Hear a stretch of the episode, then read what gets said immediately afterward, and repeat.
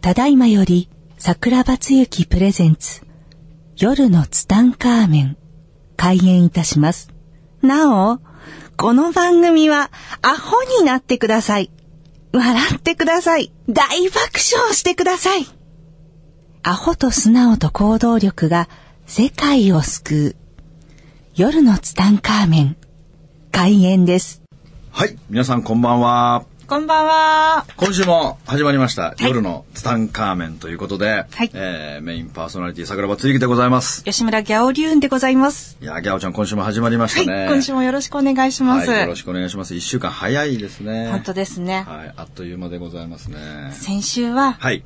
万引き犯を追っかけて、はいずっこけて、はい右手がジャキジャキになったと。ああ、痛かったですね。本当ですね。僕の人生三大痛い病ですね、あれね。もう忘れられ、忘れられない。痛さ右手は本当痛かったですよね。あれから病院にそうです、病院に行ったんですよ。かはい、病院に行きました。病院に、えースタッフに担いでもらって、夜だったんでね、緊急、はいあの、夜間緊急病院みたいなところに連れて行ってもらって、で、レントゲンを取ってもらうんですよ。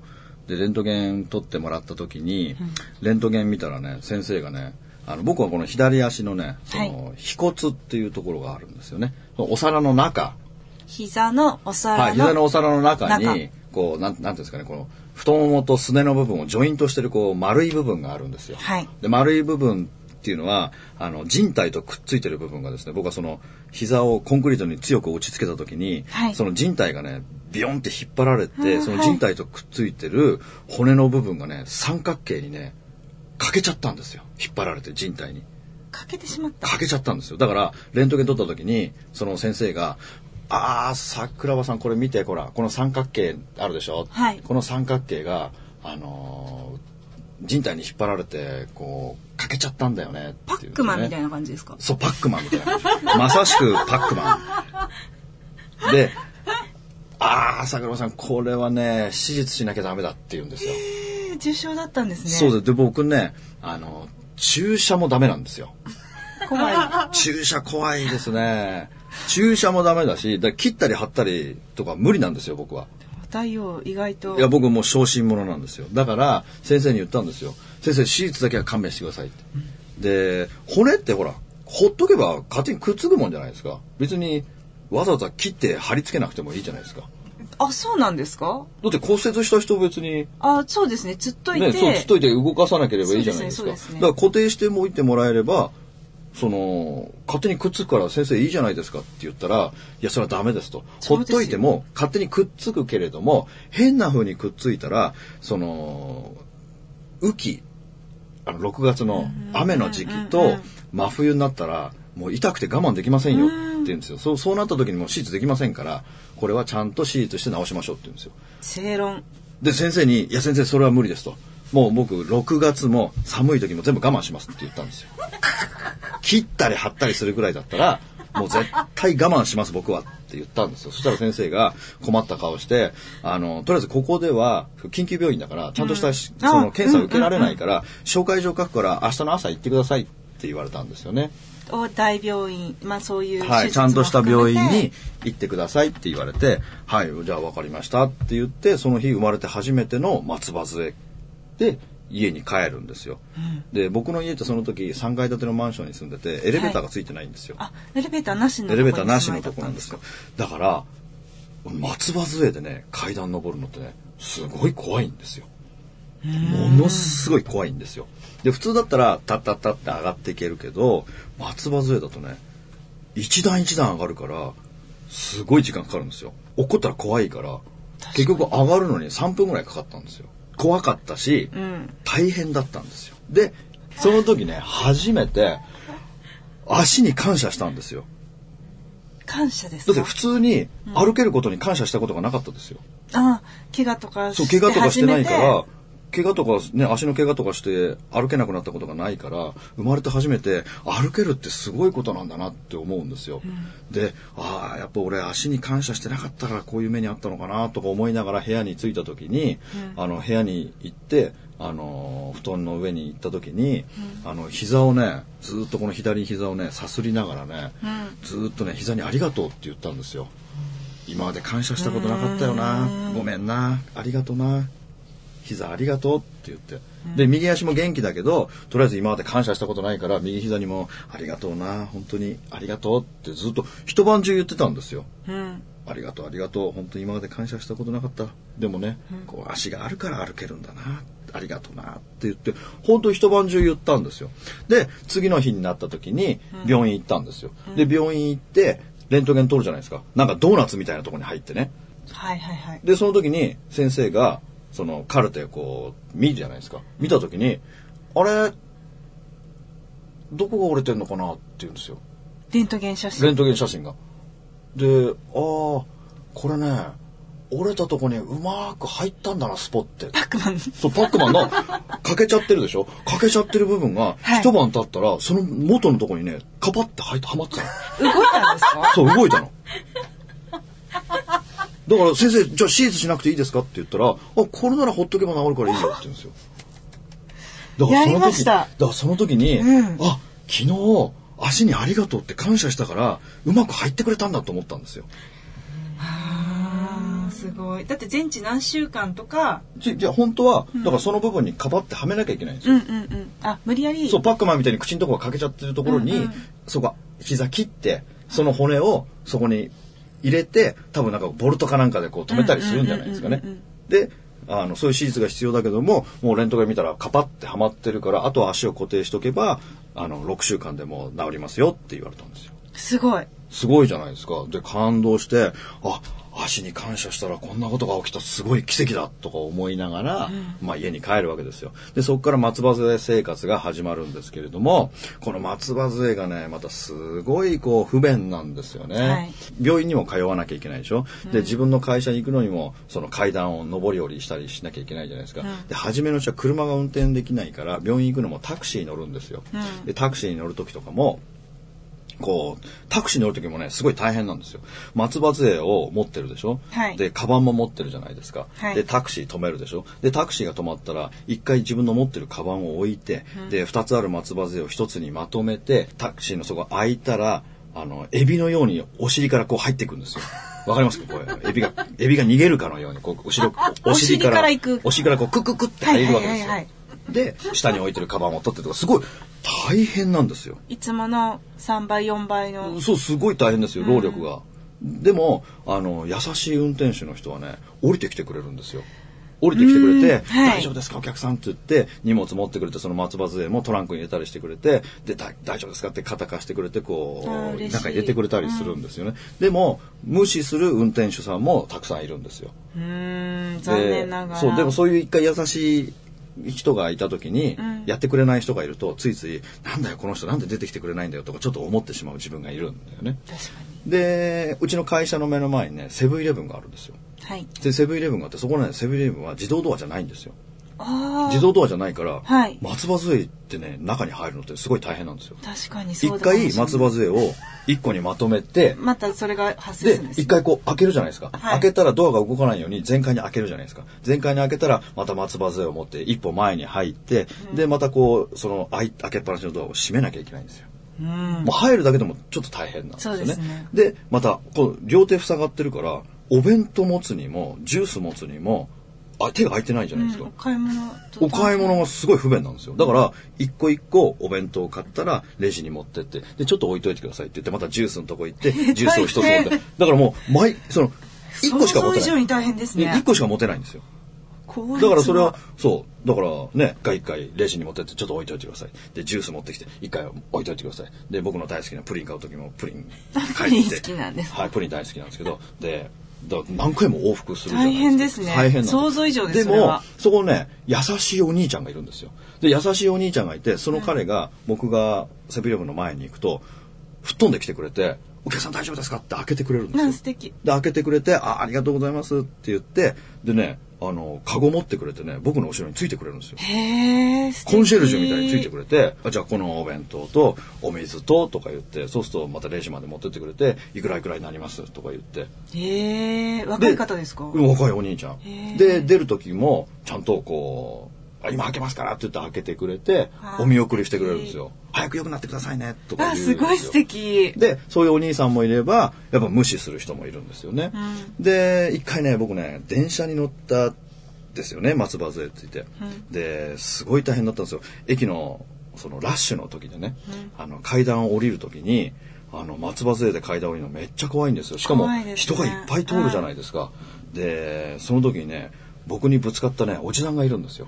僕にぶつかったおじさんがいて、僕が肩にかけてたカバンがね、ズリズリズリっとね、あの、蒲田行進閣みたいに階段落ちしちゃったんですよ。カバンが。で、中に入ってるものが、もうダーってなっちゃったんですよ。もうどうするんですか、これ。この、この身重な体で僕どうやってそれ拾ったらいいんですか。しゃがむこともままならないですよ。で、5秒ぐらい固まるじゃないですか。確かに。どうやって拾うんで、そのおじさんは、もう何事もないかのように走っていっちゃうわけですよ。ごめんなさいもなく。うわ、ひどいな、あの人って思いながら、でもきっと、過去生であの人に迷惑かけてんだろうなとか思いながら、あ深いですね。で、あの、その階段にし散らかってるやつをこう自分で拾うんですけど、ほとんどの人が無視なんですよ。でもその中一人の綺麗なお姉さんが、大丈夫ですか？って言って、ゴミを拾ってくれる、ゴミし、ゴミじゃないや。カバンのそうそうカバンの中身、カバンの中身の、カバンの中身あの、いろんな財布とかこう拾ってくれるわけですよ。その時にこう拾ってくれる時に、あまりにも綺麗だから、こう、なんていうの？この、同じものを拾おうとして、こう手が触れてしまう、あみたいなね。いや、そんな青春ドラマだったんですかすいません、それちゃったでしょ。いや、話それじゃ、はい実は。そういや、たただ手で触りたかっただけなんですけど、なんてね、見た目も綺麗だけど、心も美しいんだとと思ってなんとかお近づきになりたいと思ったけども、やっぱり、あの、ほら、気が小さいからさ、その、なんかお礼をしたいんですけど、とか言ったんです。いやいや、いいんです、いいんです、気をつけてください、とかって立ち去ってしまったんですね。あーすごい素敵。あのお姉さんどこにいるのかな、今？わかんないです。その時来てなかったんですか、ツタンカーメン。サッカーは来てない。だってもう7年ぐらい前ですよ。その時にすごいこの、こういう優しい人もいれば、ほとんどの人が無視して立ち去っていくじゃまあ、ないですか。急いでるかもしれないし、冷たいなって思うんですよね。でもこんな優しい人もいるんだなって思って、あのーまあ、カバンをね、また肩にかけ直して、えー、世知辛い世の中だぜとか思いながらこう、ボートを漕ぐわけですよ。ボートじゃないし。ボーダー、ボートでね、えー松葉杖をね。で、えーそんな困難してるうちに、全治6週間って言われたんですけど、僕ね、家に帰った時は必ず膝をさすって、いつもありがとうって言ったんですよ。そう、膝に対していつもありがとうねって、本当にいつもありがとうって、えーさすりながら家でいたんですよね。そしたらね、全治6週間って言われてたんだけど、3週間で治っちゃったのね。すごい。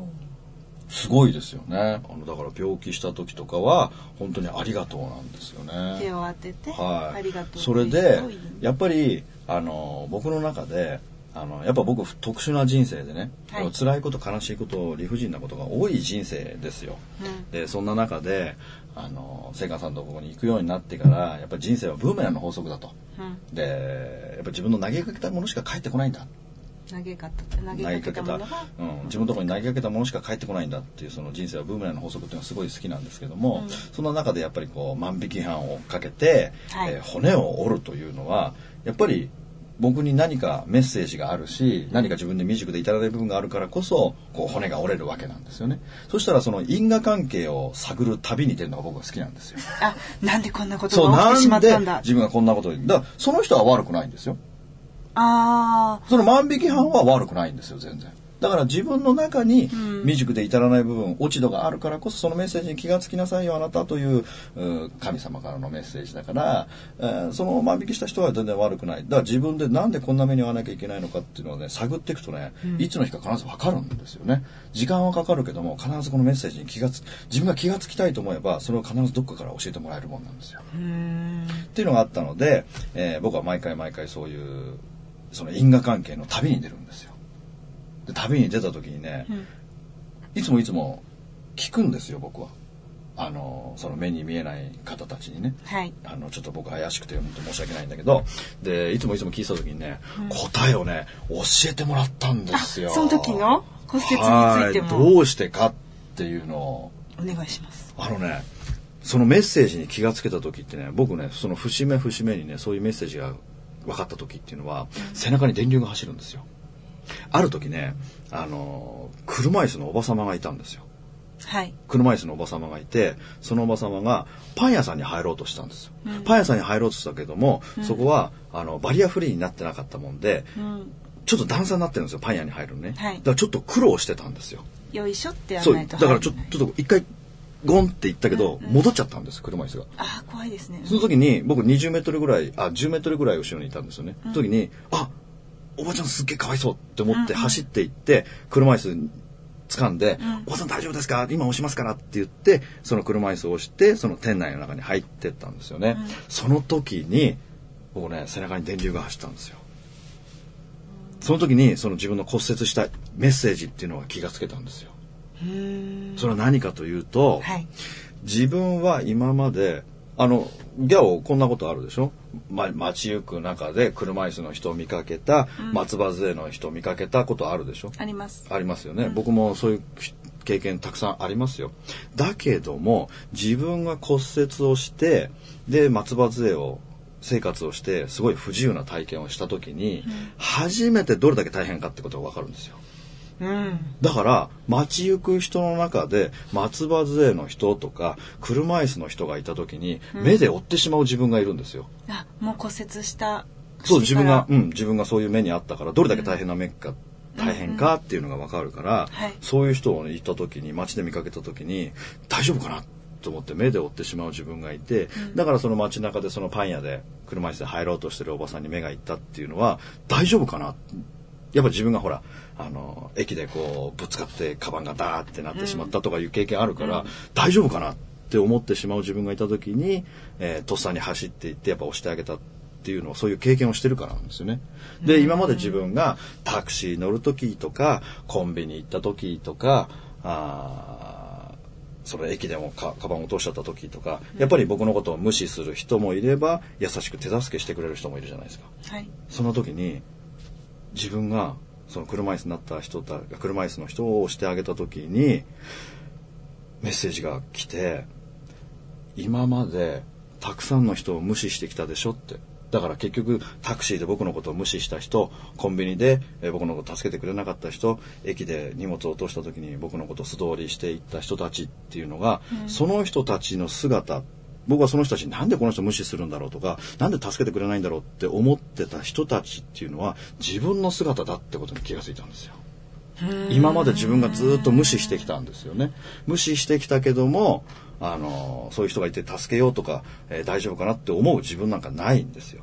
だからきっと、僕、あの、誰かどっかで困ってる人がいた時に多分僕無視し続けてきたと思うんですよね。だからそういう姿というのがやっぱ上から見てる人というのは、なんで助けてあげないんだとかそういうふうに思ったと思うんですよね。だから、ちょっとね、えーお前の足を折って同じ目に遭ってみれば、どれだけの人が困ってる人が街中にいるのか、お前気がついてみろよ。そしてお前が無視された頭に来た人たちというのは、実はお前の姿なんだよっていうのを教えてもらったっていうメッセージに気がつけた時にね、すごい感動したんですよね。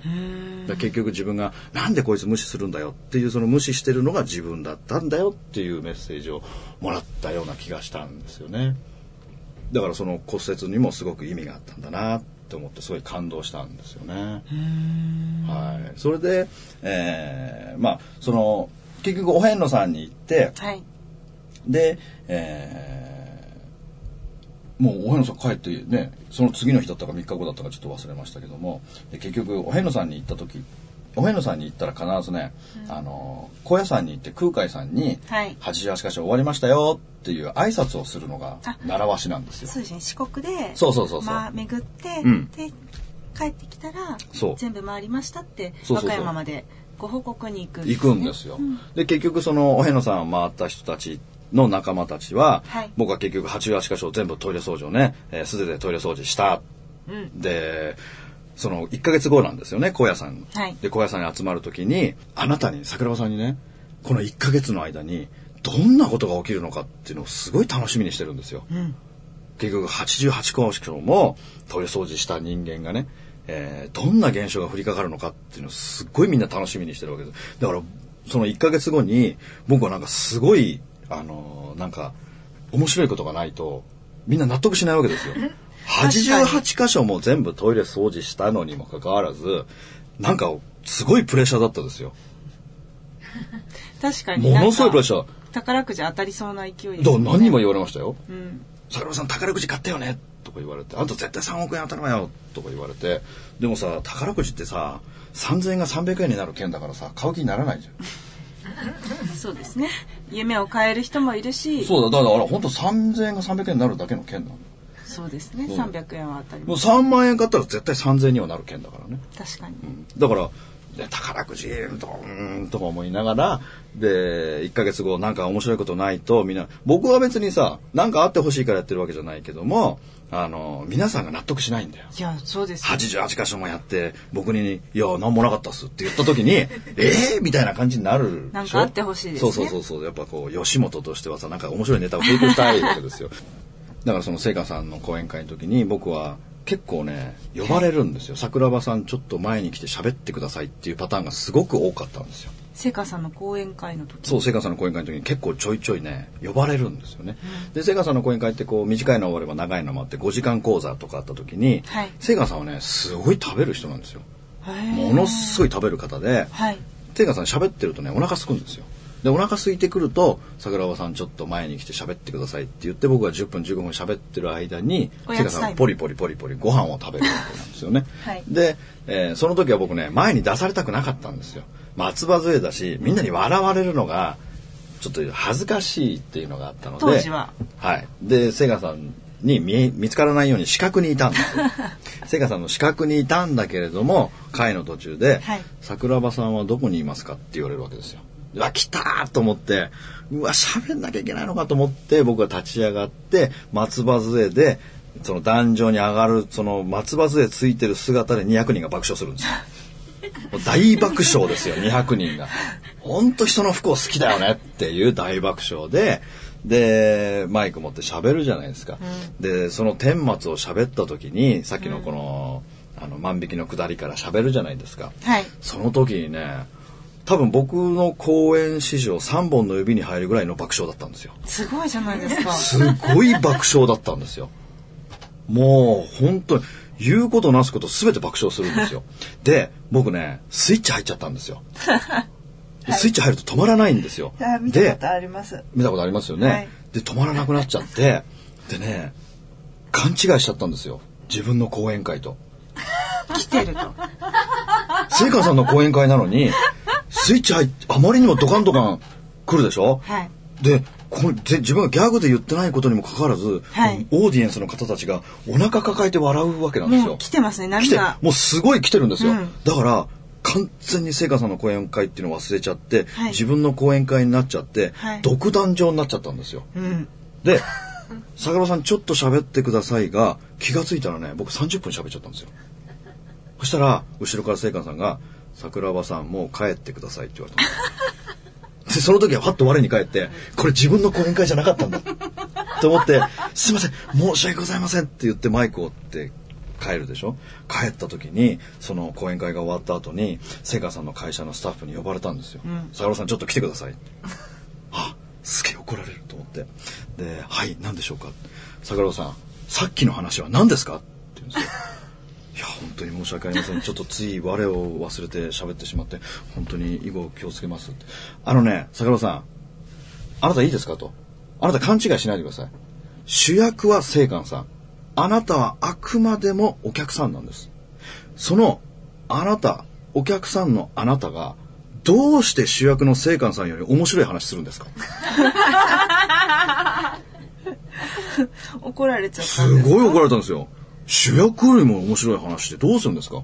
聖寛さんより笑いを取っちゃダメじゃないですかまあ確かにもっとギャグを抑えてください。すごい、すごいですよね、これね。で、すいません、すいませんって言って。で、そっから僕ね、その日から、その日を境に、聖寛さんに呼ばれなくなった。あおやつタイムの時？そうそうそうそう。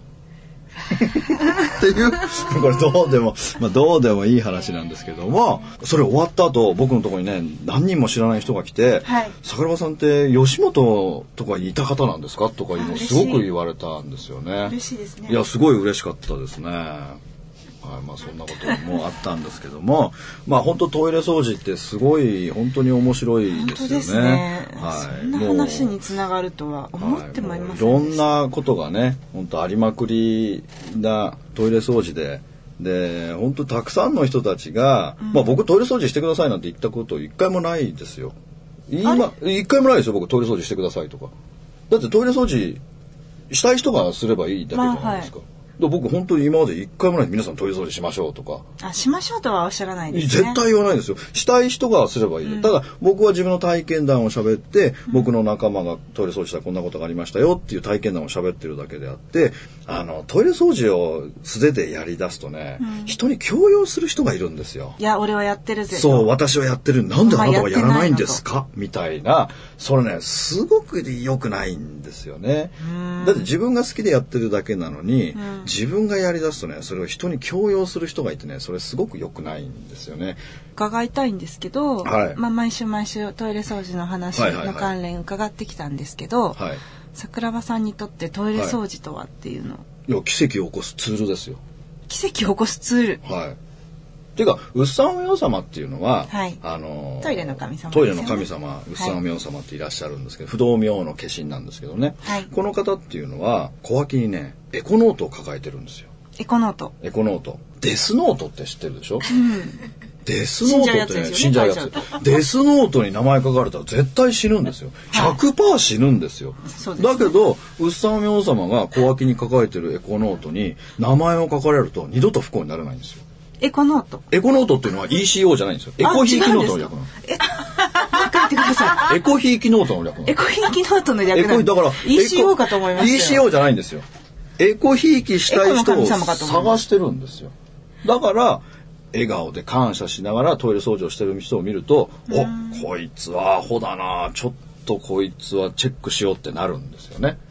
でそこで名前を書かれたいっていうのがあって、まあアホになってねあの素直になってずっとやってただけなんですけどもでも本当面白いことがね、えー、ただただただただあるんで、まあそれをお話ししてただけなんでね。だから、やりたい人がやればいいだけであって、別にトイレ掃除した方がいいですよとか、そんなの全く思わないんですけども、ただただやりたい人がやってくれたら、面白い奇跡が降りかかってくれるかもしれないですよ、というだけなんですね。かもしれないですよ、はい、ということなんですね。はい。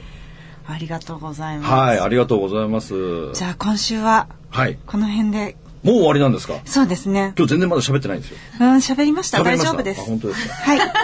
全然喋った気になってないけどね。それじゃあ1月も。はい。あ、これ1月。そうですね。これで終わりなんですか？最終の週になりますので、ねはい、来月はまた新しいテーマで。あ、もう終わっちゃうんですか？そうなんです。トイレの話は延々と続くと思うんですけど、来月はちょっとまた違ったテーマでお話できるかなと。はい、質問とかあったら、じゃんじゃん、ね、そうですね。質問がある方はですね、はい、えー、大王への感想でもいいですし、質問でもいいですし。感想いただきたい、ね、感想もらえると嬉しいですね。よるつたアットマーク FM767.net yo rutsuta.fm767.net で夜のツタンカーメン宛てでいただければと思います。はい。それでは今週も。はい、ありがとうございました。はい、ありがとうございました。また来週。